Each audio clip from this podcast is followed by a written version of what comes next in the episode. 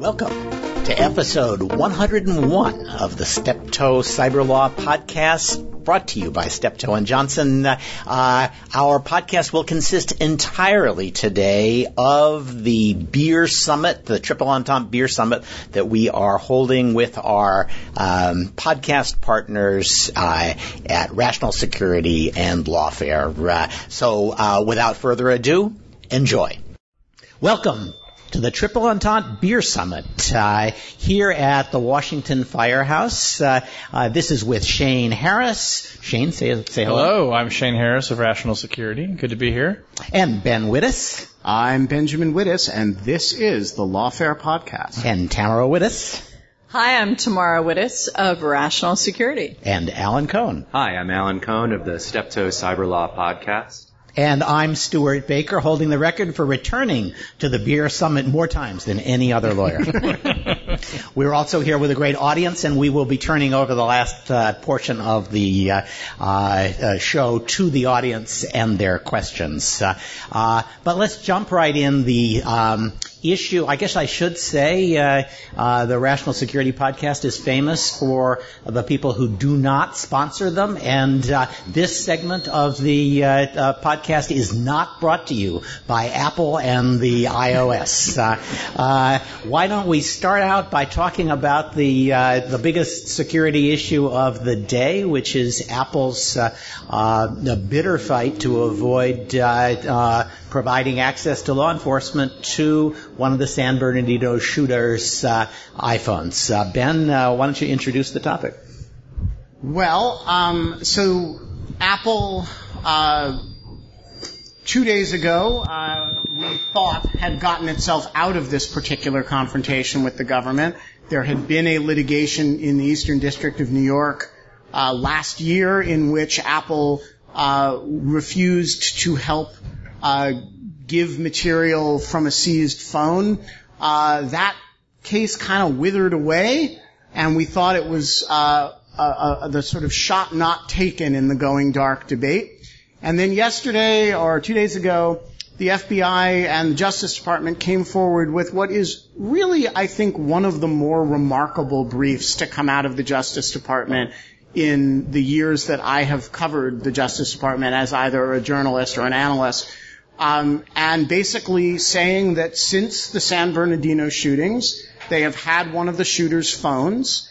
They have the consent of the uh, owner of the phone, which was the employer of the of the shooter. Uh, they have a warrant, so there's no legal problem, and they have a means of getting into the phone, which requires exactly one thing of Apple, and that is that Apple disable the uh, number of password attempts that you can make before the, the phone does its sort of mission impossible self-destruct.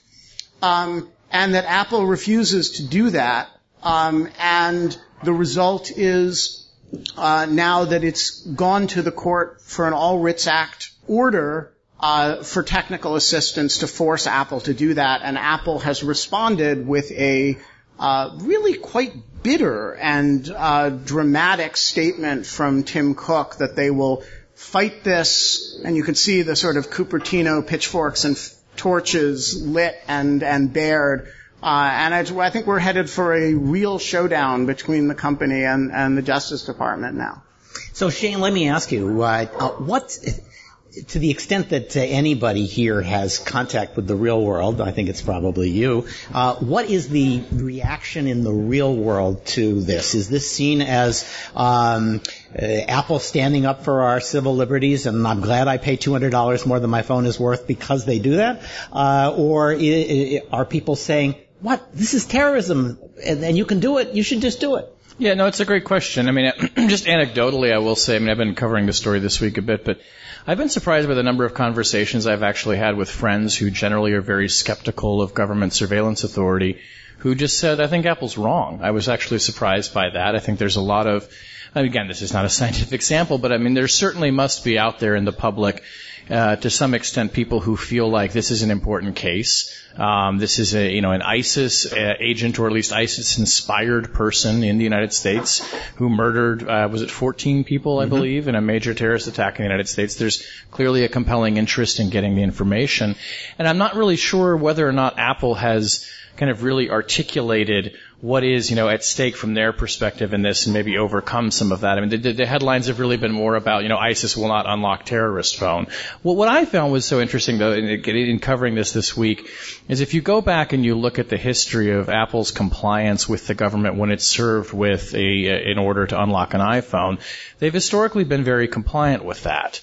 Um, I think it's some, some 70 times by the government's estimate since 2008 that they've actually unlocked iPhones. So, so, so what, what, what they're saying is those cases we were willing to help, but now that you come to us with the biggest mass killing by terrorists in the United States since uh, 9/11, and no, we don't think so. They're not exactly saying that, surprisingly. no, um, but you know, th- this is a different case. It's a different operating system. They would require Apple doing uh, more things to the phone to unlock it and get the data than it has in previous cases. But essentially, the government is still asking the same thing, which is get us the information on the phone. And Ben alluded to this previous case from 2015 that was sort of withering away, where Apple kind of for the first time in 70 times raised an objection and said, no, we don't want to do this anymore. And I don't think it's quite fleshed out what happened there. But this is a really profound case that has, you know, implications far beyond just the San Bernardino case. I'm really surprised by what I'm sure F- the FBI considers its good fortune that finally the case where you make a stand on the so-called dreaded going dark program is not just some phone of some nobody who was involved in, you know, maybe a petty crime or even a drug deal. It's the San Bernardino killer.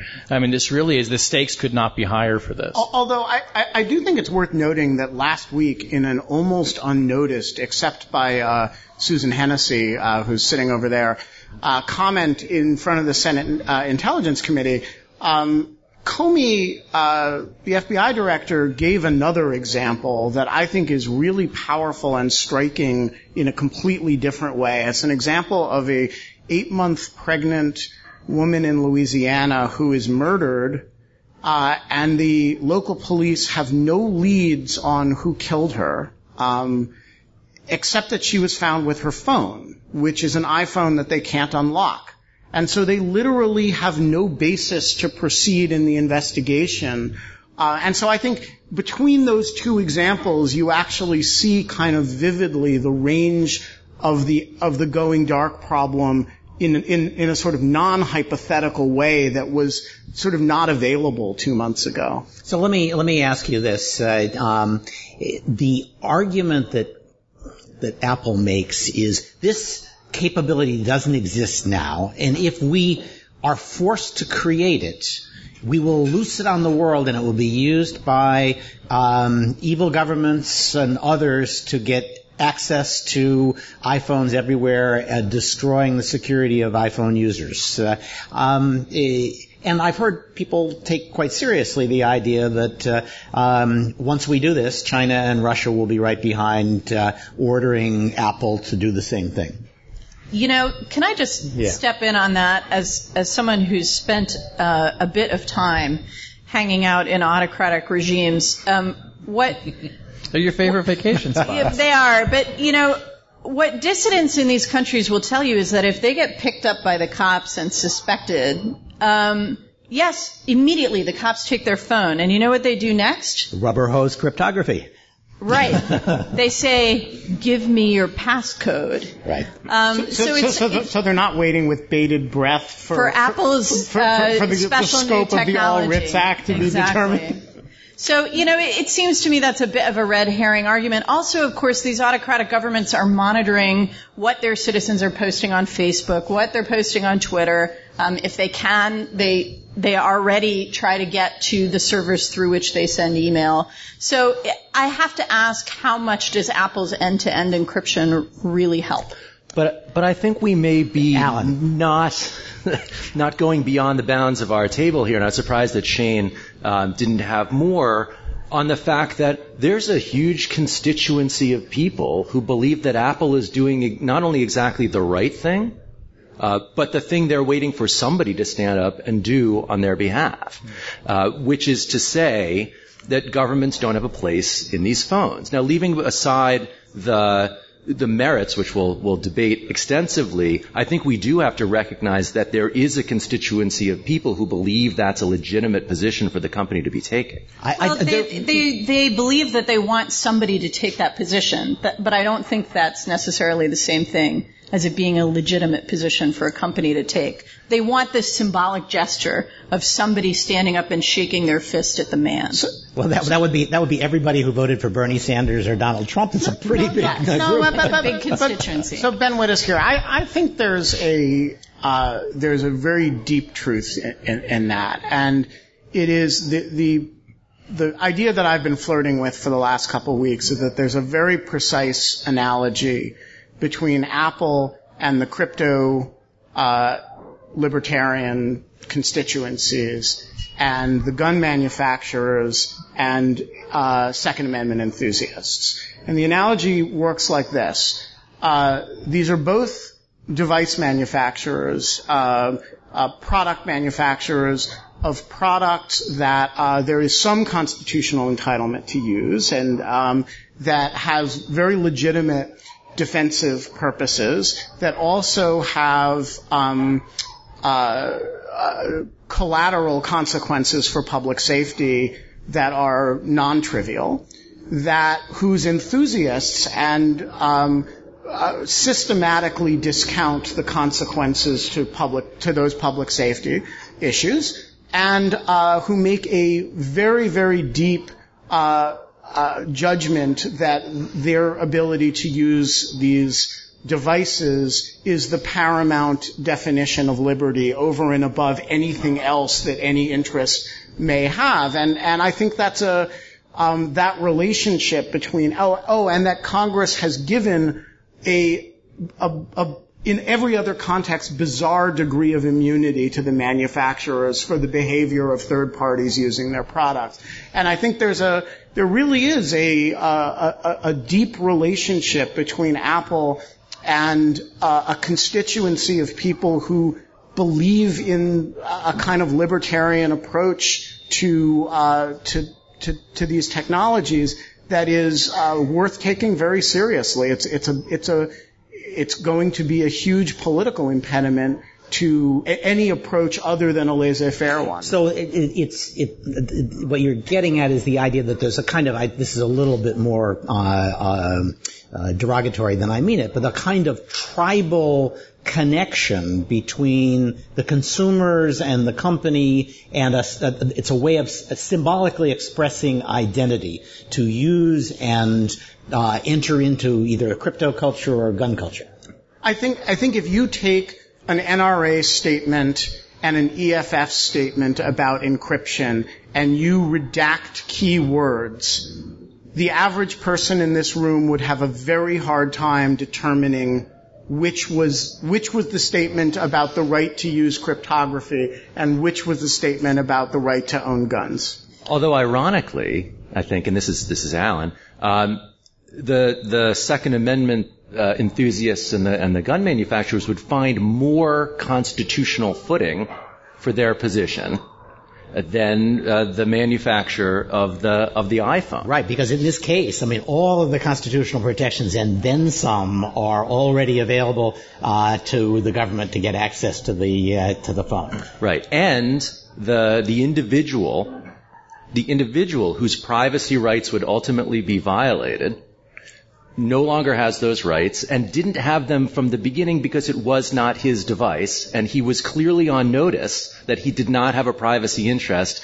in the activities that he transacted on the phone. You know, because because his among other things, his employer has said it's our phone. Go go ahead and look at it.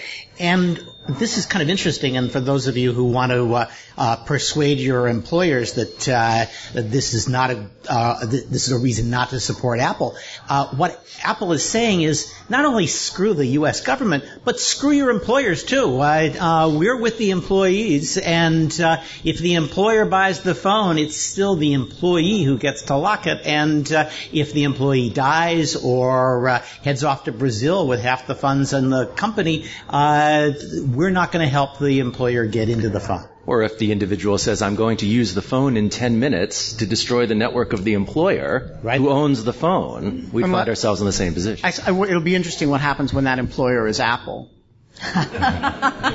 So let me ask. Not, not that that's incent, uh, in, inciting in any way action by Apple employees. Certainly not.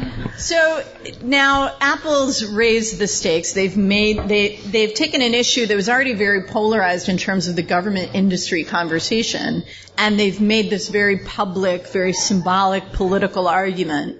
Um, and as Ben and Susan point out in, in their post on Lawfare today, this really um, dumps it in the lap of Congress, and it and it heightens the imperative for Congress to act. So Congress is going to be acting on this presumably in an election year, in an environment where the American public post San Bernardino is expressing a lot of fear.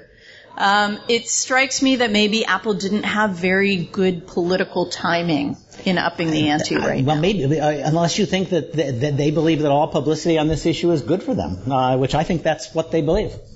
But I I also think, and, and I've gotten quizzical looks on this, so you feel free to give, the, give them more tonight, is that they're also heading into a moment on the other side where the Supreme Court's already begun to opine on the idea that the smartphone is different. That Yeah. the smartphone is not your briefcase, the smartphone is not your telephone. The smartphone is like your house. The smartphone is like the inner sanctum of your house, where your where your most your things you're entitled to the most amount of privacy. It's your cat videos. I have a right to privacy for my cat videos. Can, can I ask if, oh, sorry, go ahead. Uh, no, no, no. So I would just say that I, that I'm not sure that that Apple has misjudged the the um, the moment. I, think it's it points out yet again, if and Stewart's analogy to the Trump Sanders uh, successes in the early primaries go that that. Apple ha may have realized, or may just be be a player in a larger drama that shows just a stark division in thinking among different elements of the populace. As a procedural matter, I mean, Apple has till Tuesday, I think, to respond uh, to, to, to, to the judge in this case. The, the, the warrant's been the warrant's been issued. They have a chance to respond. If the judge in that case, and as I say many times in the podcast, I'm not a lawyer, uh, decides, nope, you've got to do this, you've got to execute the warrant, that's it. And Apple says no. Who's in contempt? Does Tim Cook get thrown in a jail cell until they comply? I, though the company could be held in contempt and just fined, and um, you know, I, the the most effective fines I've seen are the ones that say it'll be ten thousand today and twenty thousand tomorrow and forty thousand the next. Which day. I would imagine Apple would welcome the opportunity well, to pay that uh, fine. once it gets that up to a billion, it starts to hurt. Well, I mean, how long is that going to take? That's a long time. Well, uh, 30 days is my guess. Well, could the judge fine you a billion dollars a day in contempt? Well, it is a company yeah, with $215 billion of cash on yeah, hand. exactly. so- It- it- it- Oh, this yeah. could be interesting. Okay, it could be quite a waiting game. I, I, I don't think that that, that, that will happen, but uh, uh, Well, what is at it- what some you- point they will say, okay, we lost. Right, and they'll and they'll go on with it. And I, I just I just think that from a if there is a grand strategy on Apple's part playing out here, and one presumes there probably is because this is a company that's all about public image and reputation, I'd have to imagine that. Maybe Tim Cook has looked at this and said, yeah, we may lose this in the courts, but we may win this reputationally. And, you know, they have in fact staked a claim saying, if you make us do this, it could harm our business reputation, which is a very interesting, you know, rationale for not having to comply with a warrant. I'm not sure the judge is going to find that persuasive, but Well, the, the other thing that's going on here is this is an old iPhone, and this fix is only good for the old iPhone.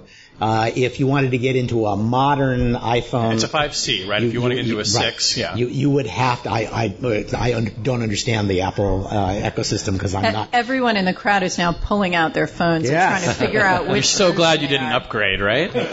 Really, get it. Just get an Android. Really, it's it's cheaper and it works just as well. Uh, and remarkably, Google has been bullied into saying something nice about Apple, but they've been surprisingly measured in their praise for Apple's stance. So uh, my guess is they are. Uh, uh, a little bit dis- disappointed about the way this is playing out, but Apple is already has already built uh, technology that will be even harder, though not impossible, for Apple to uh, uh, get into on behalf of law enforcement the next time this happens. All right, let's turn to uh, speaking of getting into things. Uh, uh, the New York Times and a new film that is just uh, debuting uh, has told the story of something called Nitro Zeus, which was apparently an enormous campaign, according to the uh, film and according to the New York Times since, uh, an enormous campaign to break everything in Iran if we had to go to uh, uh, uh, battle stations with Iran as an alternative to letting uh, Israel bomb uh, nuclear facilities around the country. Um, and Shane, you've covered this story. Uh, um, uh, can you give us a little more detail on that? Yeah. Um, so Nitro Zeus, which it sounds like an energy drink um, or a pro wrestler, I'm not sure, but um, I just love the names, by the way, the code names people come up with. So yes, this was the was smell of Nitro Zeus. Yeah, Nitro Zeus. This sounds very serious. Um, uh, so yeah, this is a plan that was going to be developed and, and, and put into effect by U.S. Cyber Command, which was basically should the negotiations with Iran over the nuclear problem break down. We kind of had this in our pocket. And what's, it, will sound to a lot of people like Stuxnet and the Olympic Games program where NSA and Israel are believed to have developed a computer worm known as Stuxnet that goes in and disables centrifuges in the Natanz enrichment facility. But this sort of took it even farther. We were going to get into the Fordo facility. We were going to shut down the telecommunication system in Iran, the power grid. You know, basically what you would imagine sort of an all-out, you know, campaign of cyber war and destruction on critical infrastructure in Iran, which raised, you know, many interesting questions like, is that collateral damage to civilian populations? Is this an act of war? Um, it's a little hard for me to discern from the early reporting on this and the sort of sneak peeks of the documentary film, which is done by a well-known documentarian named Alex Gibney, uh, and who I know his producer on this has worked on this for a couple of years now, so I'm looking forward to it. How serious this was, how far along it was, how much with this this sort of was pie in the sky, but you know, it was a plan on the shelf, and at how close we got to it, we may have to. Uh, they spent hundreds of millions of dollars on it. Yeah, I mean, it's a real, it's a real, not so hard. No, it's a real deal. But I mean, I guess the question is, you know, at what point? I mean, how close did we get to pulling the trigger on it? Is one thing that I would really like to know. But what I am just struck by is two things. One, there was a part of me that was not surprised at all by this because I, you know, this is what the NSA and Cyber Command do. We map critical infrastructure. We figure out how to take out people's power grids. We figure out how to use these capabilities. So there's a part that says, well, sure, we did something like this. It's good. It was good that we had that.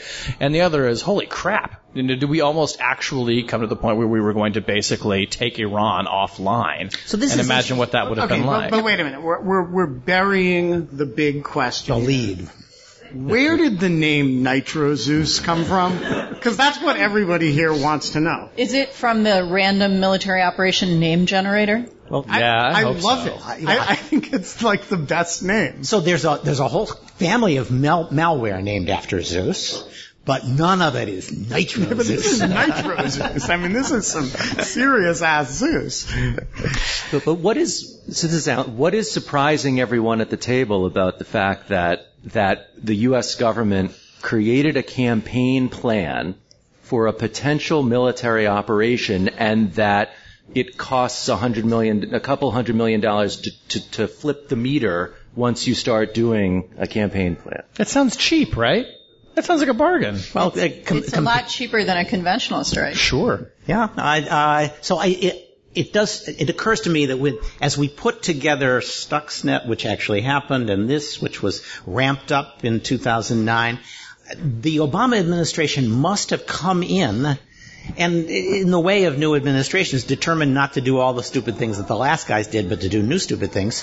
Uh, and um, they found this capability, which had not been exposed, and fell in love with it. It was Yeah. used in Stuxnet, and then they said, "Wow, if it works in Stuxnet, we can do we can do it in a really big way." And then um, Harold Koh at the State Department and perhaps some others started to say, "Oh, wait a minute, you know, this is disproportionate. Uh, uh, this could cause civilian harm. Maybe this is not a weapon you should be using." And I gather that that was a big part of the debate that may have held up deployment of this, uh, or at least use of it at a, at a, uh, uh, for a significant period of time. All right, so show of hands or, or, or volume of applause from the audience. Do you guys find this totally unsurprising? All right, so so who looks at Nitro Zeus and says, Wow, that's surprising. We got Okay. one. Yeah, we- Yeah. We got one. I think I think the not surprising. You're a protest vote. That's right. I was a Trump voter. Right. okay, so I want to say one thing about this is Wittes again. I want to say one thing about Alex Gibney, um, which is The that- filmmaker, The yeah. filmmaker. Um, he did his movie about WikiLeaks and Julian Assange is one of the best pieces of filmmaking I have ever seen uh, in the documentary national security space. And he clearly went into it with the idea that he was going to do some kind of hagiography, and the facts led him in a very different direction. And he followed it, and it's an incredibly moving and interesting film uh, that uh, makes me gives him a lot of credibility with me in taking on a subject like this. And his producer, we should just say Javier Botero, who is on this. I mean, I've known him for a couple of years now, and he has talked to all the right people. So I think that the reporting on this immediately has a patina of credibility. It's, it's amazing to keep a secret like that Yeah. for years while you're doing post-production Yes. editing. Uh, it's, it's remarkable. Well, sure. I mean, and it's and it's a credit to them as for being good journalists. That as they're talking to people, and they surely must have realized that some people must have been out there on this, that it didn't get out sooner. I mean, it's a hell of a scoop. I mean, I wish I had it. Yeah, it's an incre- okay. So it's an incredible story. I have to ask the lawyers at the table, though. Um, this was apparently being prepared, debated. Uh, at the same time that the administration more broadly is trying to figure out how to develop norms around cyber warfare or the non-use of cyber warfare. Uh, and is dealing with that issue, you know, with respect to countries like China that it worries could present a real threat to American infrastructure. So, how do you think this story relates to the norm development around this issue? And That- did the administration care about that? That was the state. That was what the State Department was doing. They said we're trying to we're trying to build norms around this that say you don't do certain things. And now you've given us a war plan that says, uh, yeah, we might do some of those things. Come on. Uh, and uh, um, and this is exactly the problem with letting the State Department participate in war planning. I, uh, Yeah, we hate international law. Well, be- because the, uh, they announce aspirational goals for what international law could be on a really good day. And then they say, and we're going to be living by those rules, even if it costs us the next war. This is not not uh, um, not great military planning. Well, so then is that the buried lead? Not so much that the plan existed, but how did the debates play out? And and I'd be curious how many people think number one, this was uh, an example of uh, you know of, of of great you know wrought you know kind of debate at the highest levels amongst peacetime norms and and and wartime planning. Or was it simply just the balkanization of the policy process I- I'm- that I'm- allowed the two things to go on simultaneously? I, I'm guessing that half those hundreds of millions of dollars was spent to satisfy the State Department that we really were living up to the norms.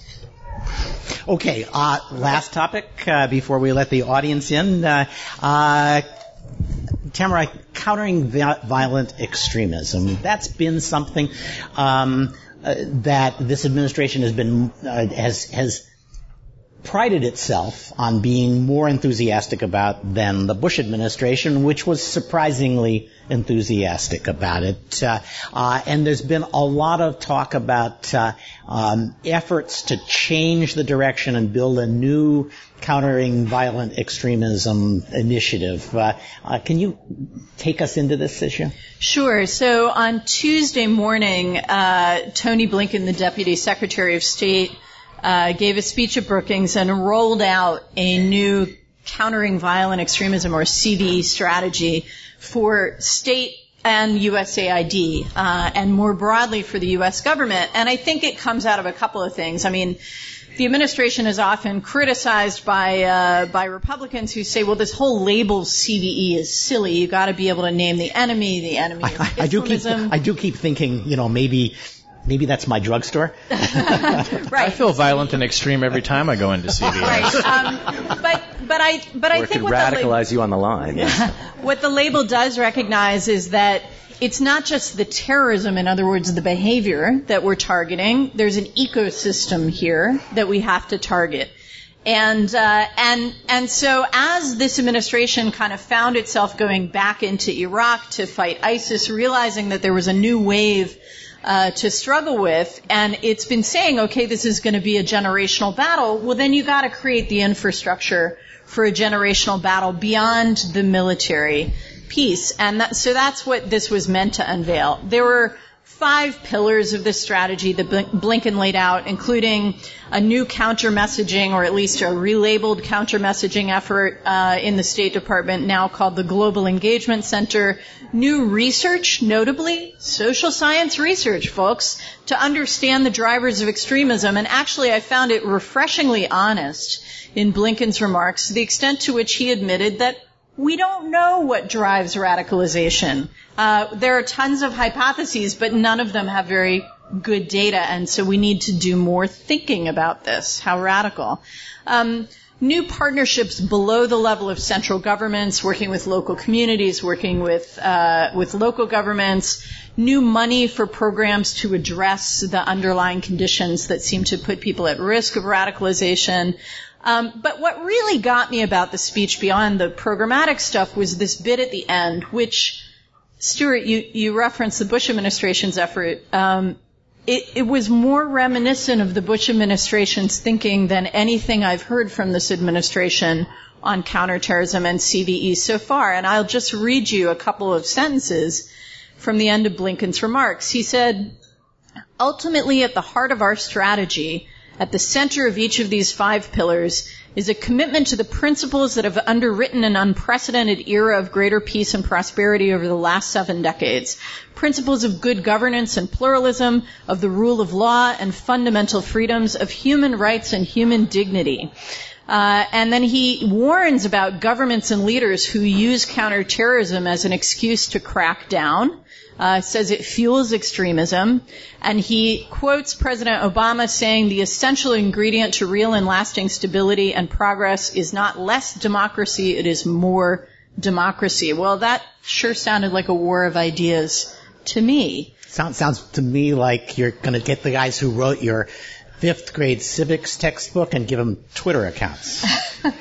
right. So, like, what? Yeah. What? What does it mean in practice? I mean, you know, is this a uh, bureaucratic rearranging of of, of uh, as you said on rational security deck chairs on the Titanic, or as you might say in a more optimistic mode, a sort of uh, bureaucratic rearranging of the of the of, of the flow chart, or is there a substantive point that meaningfully underlies it that you can look at as as policy change? You know, look, I think the Bush administration had an explicit premise that democracy would be an antidote to terrorism. And they talked about, you know, the, the whole freedom agenda was about trying to dry up the swamp. That was the justification. And I, I don't think there was ever a lot of, uh, of empirical support for that hypothesis. And in any event, it didn't get a very good test. Um, so they're reviving the hypothesis, but you know, I, I guess I have to wonder, do they mean it in that, in that broad ideological sense that they believe openness and tolerance and pluralism makes people more resistant to the appeals of terrorists? Or is it simply um, just a caveat of the overall strategy, which is we're going to keep working with the Egyptians and the Saudis and the Emiratis and all these other autocratic governments. Just guys, don't take advantage, please. So I have a I have a I have a completely different theory about what causes radicalization, and I'm delighted to, uh, that for the first time I can cite the Good Wife uh, on the podcast because there was a great moment, really tiny, and you, you could easily miss it, where one of the bad girls is talking to uh, one of the good girls, uh, and she says, "Oh, I can, I can tell you how to get your parents to give you anything you want. Just play two minutes of this CD." And she puts the CD on, and it is an Islamic call to prayer. Oh, uh, and, and that's it. They just move on. Uh, but, you know, the idea that it, this is, this is, uh, an act of adolescent rebellion. This is the thing your parents are scared of. So uh-huh. by God, you ought to embrace it. And that has enormous appeal. It's kind of uh, goth for the 2015s. Uh, uh, and uh, I think uh, the key to kind of taking away that appeal is is mockery. Uh, uh, people should, you know, you should, you should make them look like idiots, and that then they're they, they can't be the hot guys anymore. They can't be the hot chicks. They are the idiots. Uh, so that like would a be massive my campaign of trolling. Exactly. No, yeah. that's right. Yeah. They should put you in charge. We should get that Russian troll farm to go to work on this. job for you. Me and Chris Soghoian together at last. All right. Um, any other comments on CVE, or can we open it up to the audience well, and questions? I'll, I'll just throw out one last uh, way to interpret this new effort, which is that CVE is now the development programming flavor of the month, and that counterterrorism is the new way to justify budget for nighttime basketball, education programs, job programs, you know, adolescent welfare programs, Stewart. Uh, if, yeah, midnight, if midnight basketball class is back. So, that's, so tomorrow, so tomorrow, this is the, this is great. This binds the whole Triple Entente Beer Summit podcast together. All we need to do is call the Justice Department's brief on an Apple an exercise in countering violent extremism. There and then go. Apple will have to comply. there we go. All right. Uh, Everybody wins. Thank you for that wrap up, uh, Ben Wittes. And now, at last, we are going to hear from uh, people who collectively, for sure, and probably individually, are smarter than the panelists. So, uh, with at that, at least we hope so. we also yeah. invite your invitation to mockery at the microphone. Yeah, that, yes, this is please. your chance to mock any of us with impunity. Uh, there is a microphone. Well, you can mock you can mock Ben with impunity, and you can mock me, but uh, don't count on impunity. There, there, there is a microphone right here, but you have to get up and walk over to it. It actually does not have legs. All right, uh, we have. But you have legs. Come on up. A brave soul. Come forward. And introduce yourself, please. Yeah, uh, yeah just turn it around. around. Yeah. Hi, I'm David. Hey, David. Hey, David. Uh, I work at a think tank called Third Way. So I have two questions looking beyond this single app case, which we know is not necessarily about encryption per se, right. toward the broader encryption debate. First question, telecom companies always get what they want. Do we have a reason to believe internet companies aren't going to get what they want? Now, recently with net neutrality, telecom companies aren't winning, but with the FAA, they got retroactive immunity. They tend to win. Why won't that happen with Google, Facebook, and Apple? And the second question is, there's no data on how often encryption is a problem. We have the Chattanooga case, we have the eighth, the pregnant woman, we have San Bernardino, and then we have Cyrus Vance saying 74 iPhones in a period. He doesn't say whether the iPhones prevented any further investigation.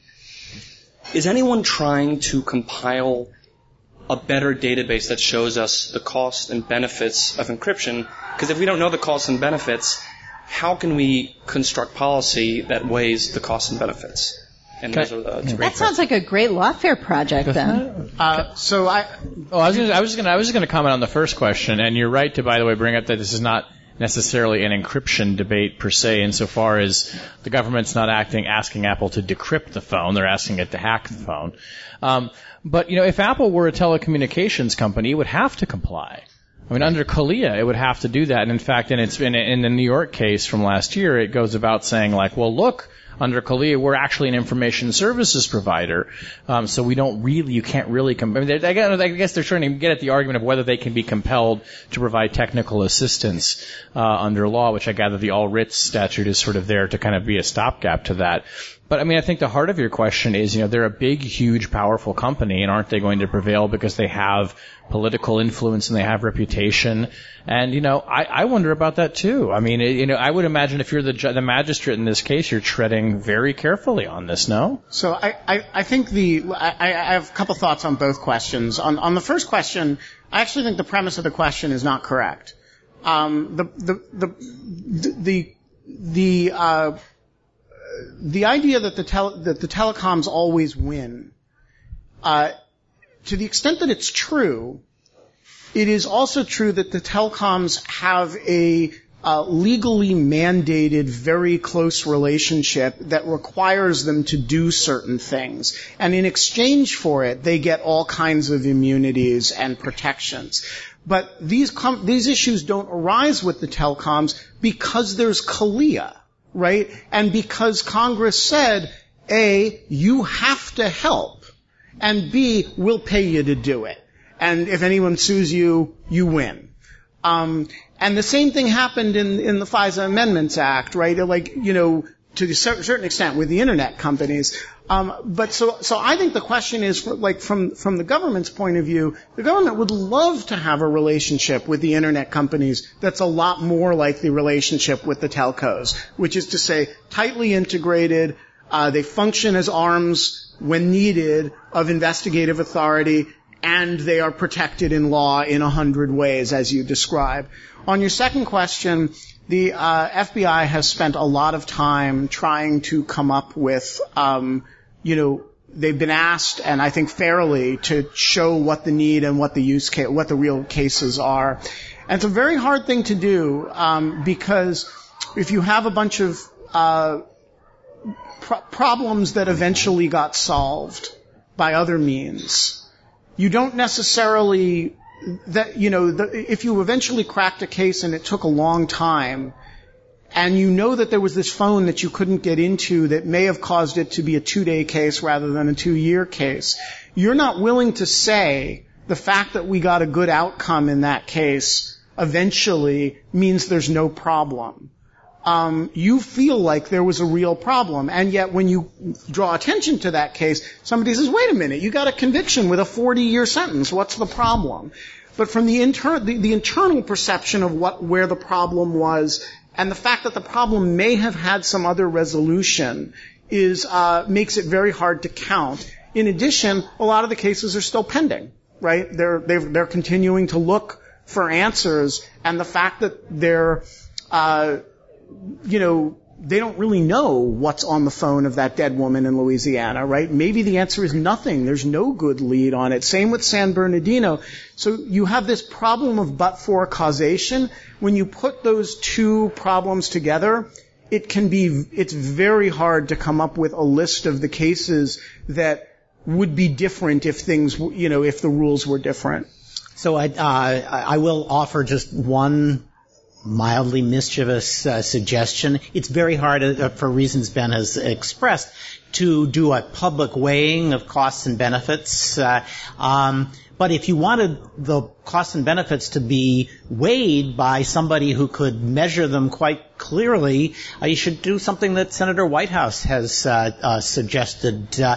just make the companies that manufacture the products or release the encryption liable for any crimes and acts of terrorism that are enabled by the products that they have sold. And then they will internalize the benefits of all the privacy that they're providing and they'll internalize the costs as well. So, you know, we don't have to do a big debate. We can just let them uh, decide which is more important. The problem is, of course, then you end up criminalizing the activities of, I don't know, like telephone providers and and um, airlines and people who make cash, you know, things like that. It is a um, mischievous suggestion. I, I, lawyer? But I do think the other point is, and I, and I think I think just to be fair, we have the luxury of kind of playing around with this idea of, well, how many times is this happening right now?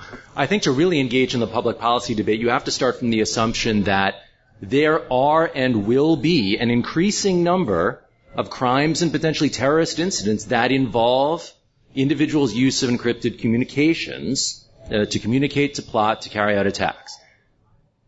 With that assumption, what is the balancing of interests uh, with respect to the proper public policy? Because although I think that the that the that is a question that's worth engaging, the, the question of really how often is this happening is not one that's going to be worth asking for very long. And, and, and there's that old saw, you know, the, the future is already here, it's just not evenly distributed. Uh, uh, and the people who are victimized by encryption are probably experiencing the future faster than the rest of us.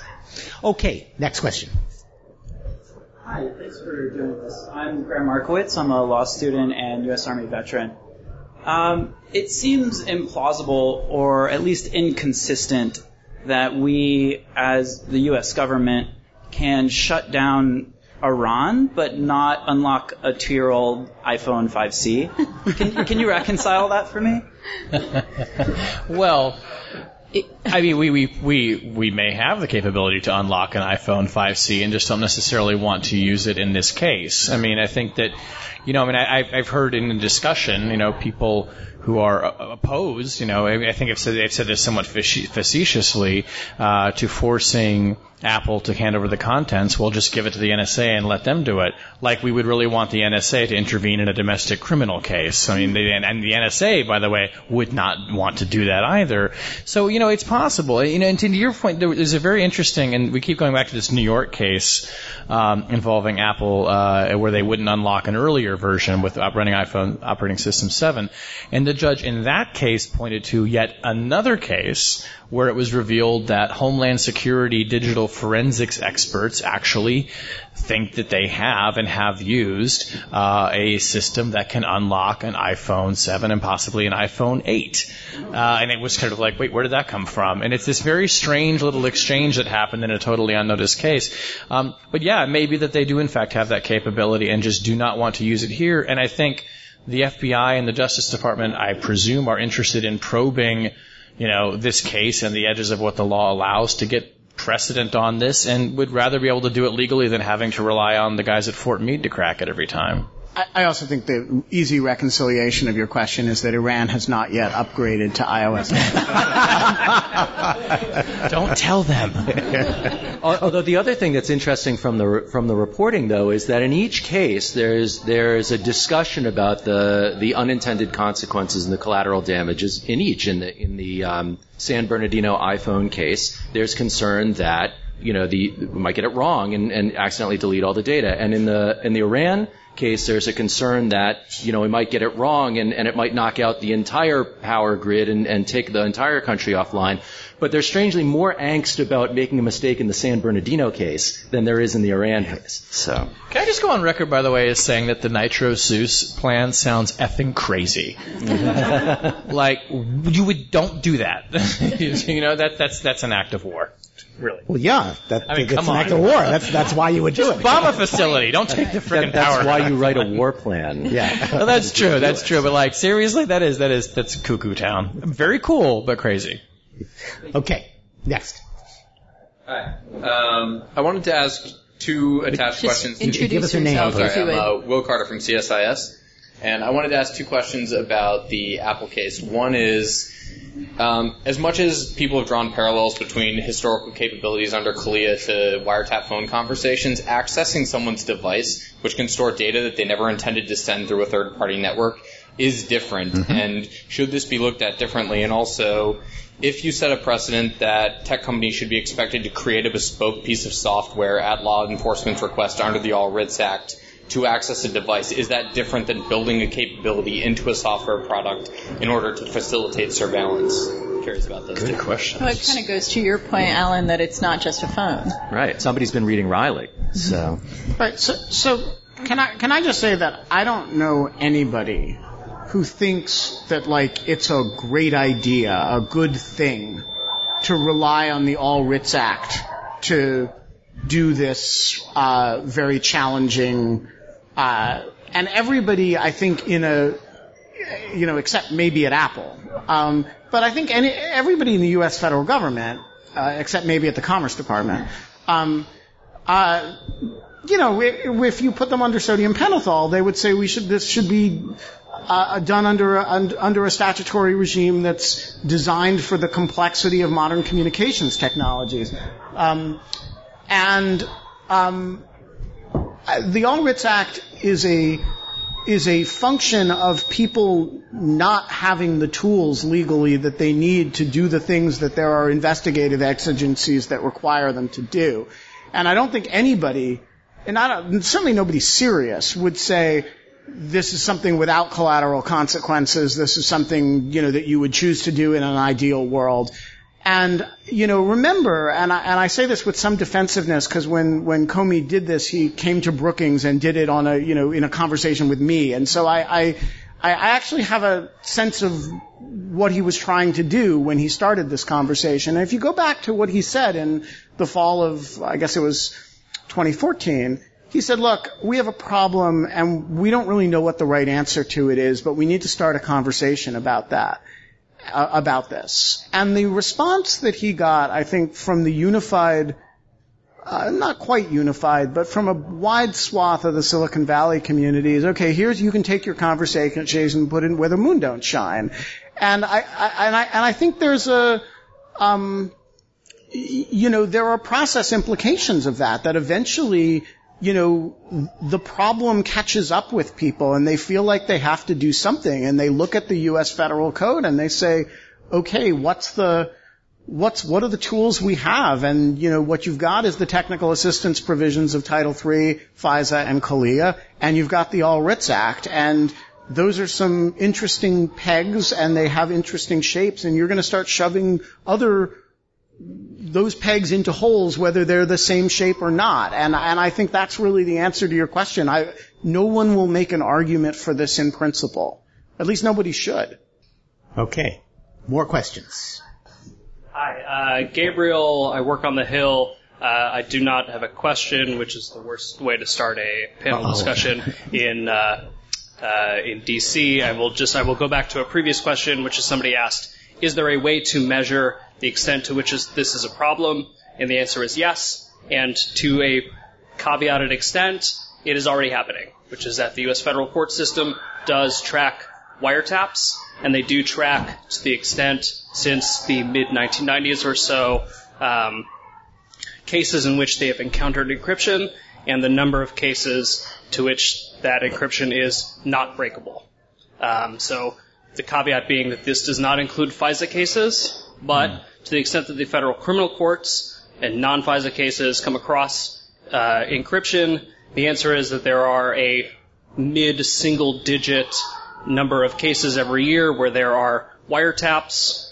The cases in which they encounter encryption are in the low double digits, and the cases in which there are there is unbreakable encryption is occasionally zero and usually in the very low single digit of cases. So I, I, I've seen that, and, Right. uh, And- and- that's it.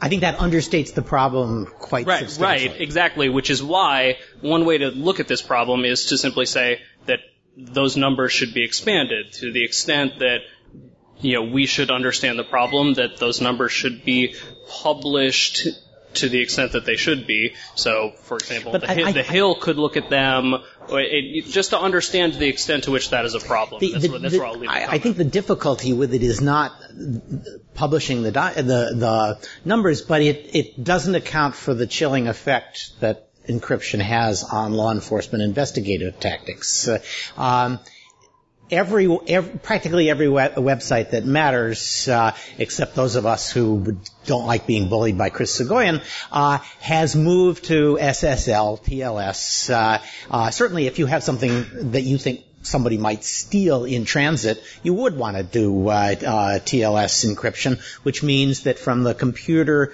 to the website is an encrypted link. That used to be a very productive uh, place to do wiretaps and to take information, both for U.S. law enforcement and for foreign law enforcement. There's no point anymore. Uh, there's no point in getting a wiretap for that communication because you're not going to be able to break the encryption. Uh, and so people go looking for something else. There's really not much point in serving a wiretap order on most of the electronic messaging services that have gone to end, in, end encryption because you know what the answer is going to be. Thank you for your order. I can't do anything for you. Well, nobody wastes their time getting paperwork that uh, in the end isn't going to produce anything.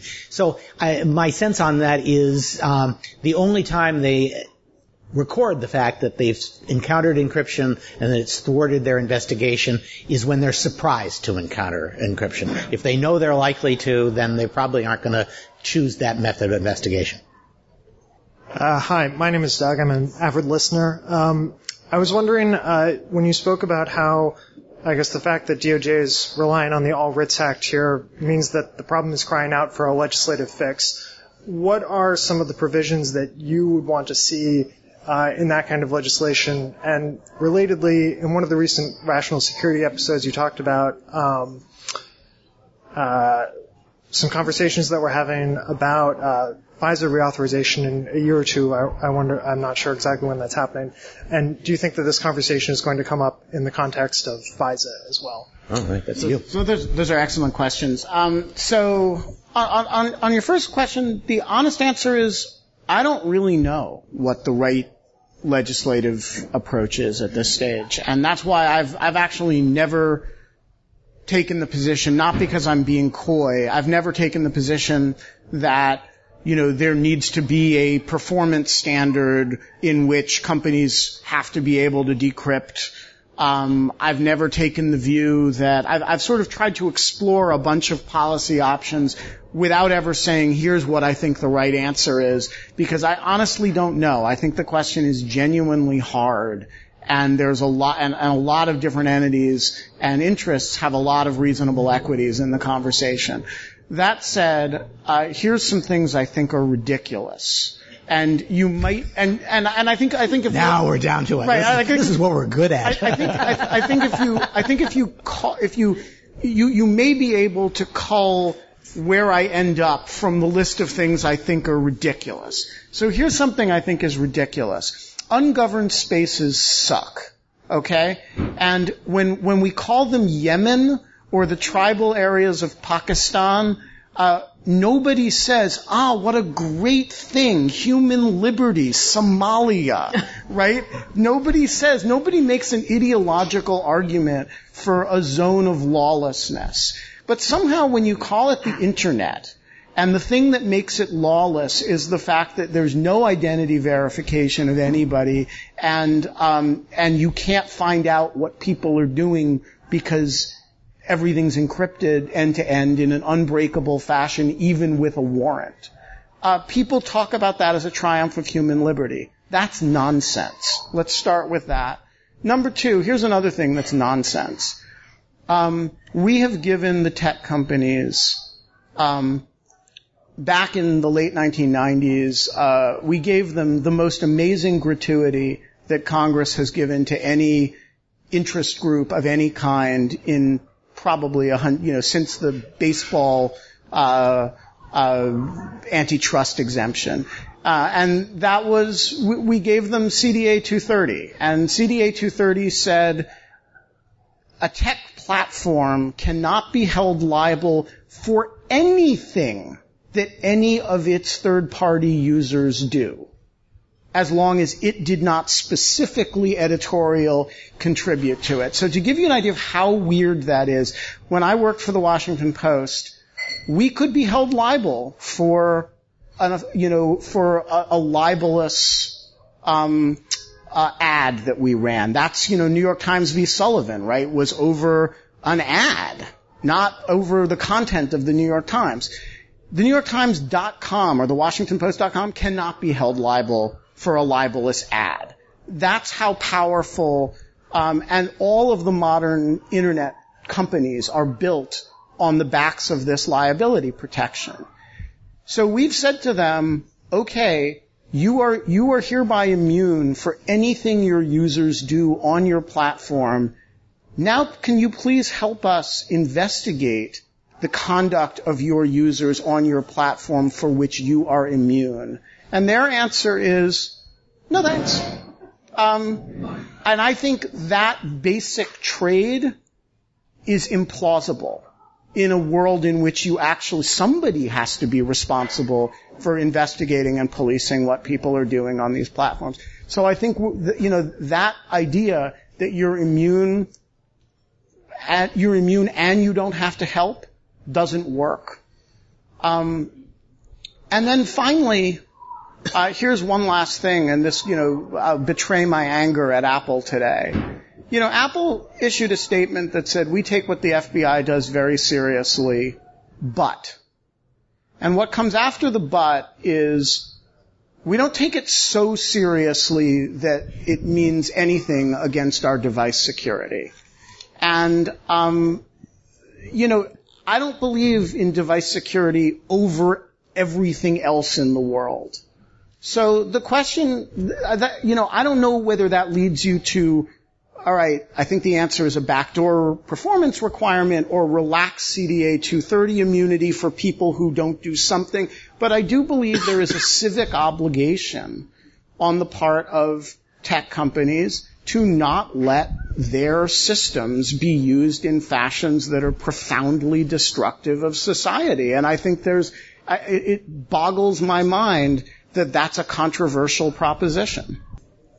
So I, I have to say it wasn't just that they said they had respect for the FBI, but uh, they said we have no sympathy for terrorists. Oh, right. right. But but, uh, really, I, you know, they, um, when you're saying we have no sympathy for terrorists, when you feel you have to say that, you've already lost most of your audience. Uh, well, but, but as you pointed out before, query whether they have or whether their their vision of where the public is is, you know, whether the public is is profoundly uncommunitarian in their desire to have, you know, uh, tech companies that represent their privacy interests? And I don't know the answer to that question, but I think we are at a moment where we're going to start finding out. So Jonathan Zittrain wrote a book called the uh, the future of the internet and how to stop it, if I remember. And and and his yeah, and, and, and one of his theories was, uh, um, and Tim Wu has has said much the same, it, it, that. Um, gradually with new technologies, um, they are colonized by successful oligopolists, uh, and the oligopolists gradually accommodate themselves to government in ways that uh, uh, coincidentally create barriers to entry for new competitors, uh, and we may be starting to see that, uh, uh, and Indeed, I think the whole principle behind Section 230, which used to be globally recognized, uh, is increasingly viewed as a peculiarity of American law. Uh, other countries are quite happy saying, "Oh, Twitter, you can't have hate speech. What are you talking about?" Uh, and we'll hold you liable for what uh, uh, these right wingers are saying. Um, and they have had to learn to start policing their users in ways that please governments around the world. Uh, and that means a gradual accommodation, loss of 230 effectively. And so the question for the U.S. is uh, on what terms are people going to lose their 230 protection here as well? Next question. You had a question, right? Hi, I'm Sarah. I work for a UK-based NGO that tracks political violence. Uh, my question is about countering violent extremism, and I'm wondering to what extent um, the, the new uh, State Department policy on CVE is separating uh, the military's role in CVE on the ground and the role in Washington using social media and other uh, forms. In particular, I'm wondering to what extent is it possible to separate CVE um, in the Middle East from Washington, and what are some of the strategies we can do to make that more successful? Tamara? Uh, it's a great question. I, I think that there are a couple of um, of bureaucratic drivers here that we have to be upfront about. Uh, the first, of course, is that since 9/11, um, the Pentagon and the intelligence community have demonstrated the, an ability to innovate, to generate new tools, to apply them in effective ways. Uh, against the terrorist threat, and the civilian side of the executive branch has kind of struggled to keep up there was a lot of discussion of this at the beginning of the Obama administration about authorities and funds that have flowed to the Pentagon that both uh, the Secretary of Defense and Secretary of State felt should flow back in the other direction. And the buildup of, of the theory of the case for civilian CVE, I think, has been a slow process in the State Department, but it's definitely part of that bureaucratic effort. Um, the the one piece I think that has been the most challenging is the the communications piece. Um, and the State Department has tried a lot of different um, models or different approaches in doing counter messaging or counter narrative. Uh, without demonstrating a lot of success, I think, you know, partly because it's a very hard problem um, but partly because the State Department hasn't been able to go out into the field and and apply tools in local languages in local contexts. The the military has a lot of capabilities around the world to do comms, and it's built those capabilities up over the last couple of decades in a bunch of different contexts, and so it could kind of leap into that space, and it's not going to give it up because it sees comms as an important part of its overall uh, operations and its overall toolbox. So I think the communications piece and the State Department's Global Engagement Center is probably the hardest uh, place to draw the line. But one of the messages I took away from Tony Blinken's speech is that that is not the main focus of the State Department effort. That the main focus is in uh, the programming that is out in communities, helping uh, social institutions and religious institutions and local governments push back against people who are trying to radicalize young people, recognize people who are at risk and kind of wrap them in a warm embrace and deal with underlying grievances and things like that, um, which is the sweet spot for the civilian infrastructure in the State Department. Um, the risk, though, is that CVE then becomes an umbrella, bureaucratic umbrella for everything good that the State Department wants to do out there in those communities. So let me let me offer a couple of ideas. Uh, um, we probably don't need more GS14s tweeting. Um, this is the list of things Stewart thinks are ridiculous. exactly. It's shorter though. Uh, uh, uh, what's what I think is interesting is that it's now been 15 years since 9-11 and we brought all our technology for countering terrorism up to date as of 2001. What has happened since 2001 is so, the social media revolution and that we have not tried, figured out how to engage social media in dealing with counterterrorism. But I have two or three thoughts on that. Uh, um, one, um, social media, uh, coming up with content for social media is really hard, uh, as witness all those GS14s locked in the basement of the State Department. Uh, and it's unlikely to be enormously effective. Deprecating content is a lot easier and maybe more effective. It's, it is something that um, government uh, and and social media does all the time. They say there are some tweets you all want to get and some tweets you don't care about, uh, and uh, we will serve you the stuff that you should want, that you do want, uh, and finding ways to start taking messages uh, that uh, directly counter some of the uh, violent extremism uh, in effective ways because you can see what's effective by A/B testing it, uh, and then start serving the more successful messages uh, and getting the cooperation of the social media companies to do that. Uh, that's a, a new approach that I think is more likely to be effective than the things we've talked about uh, thus far. And then my last idea um, is social media is obviously a great recruiting tool, uh, um, uh, but uh, uh, social media also allows you to see where that message is going, who's receptive to the message, uh,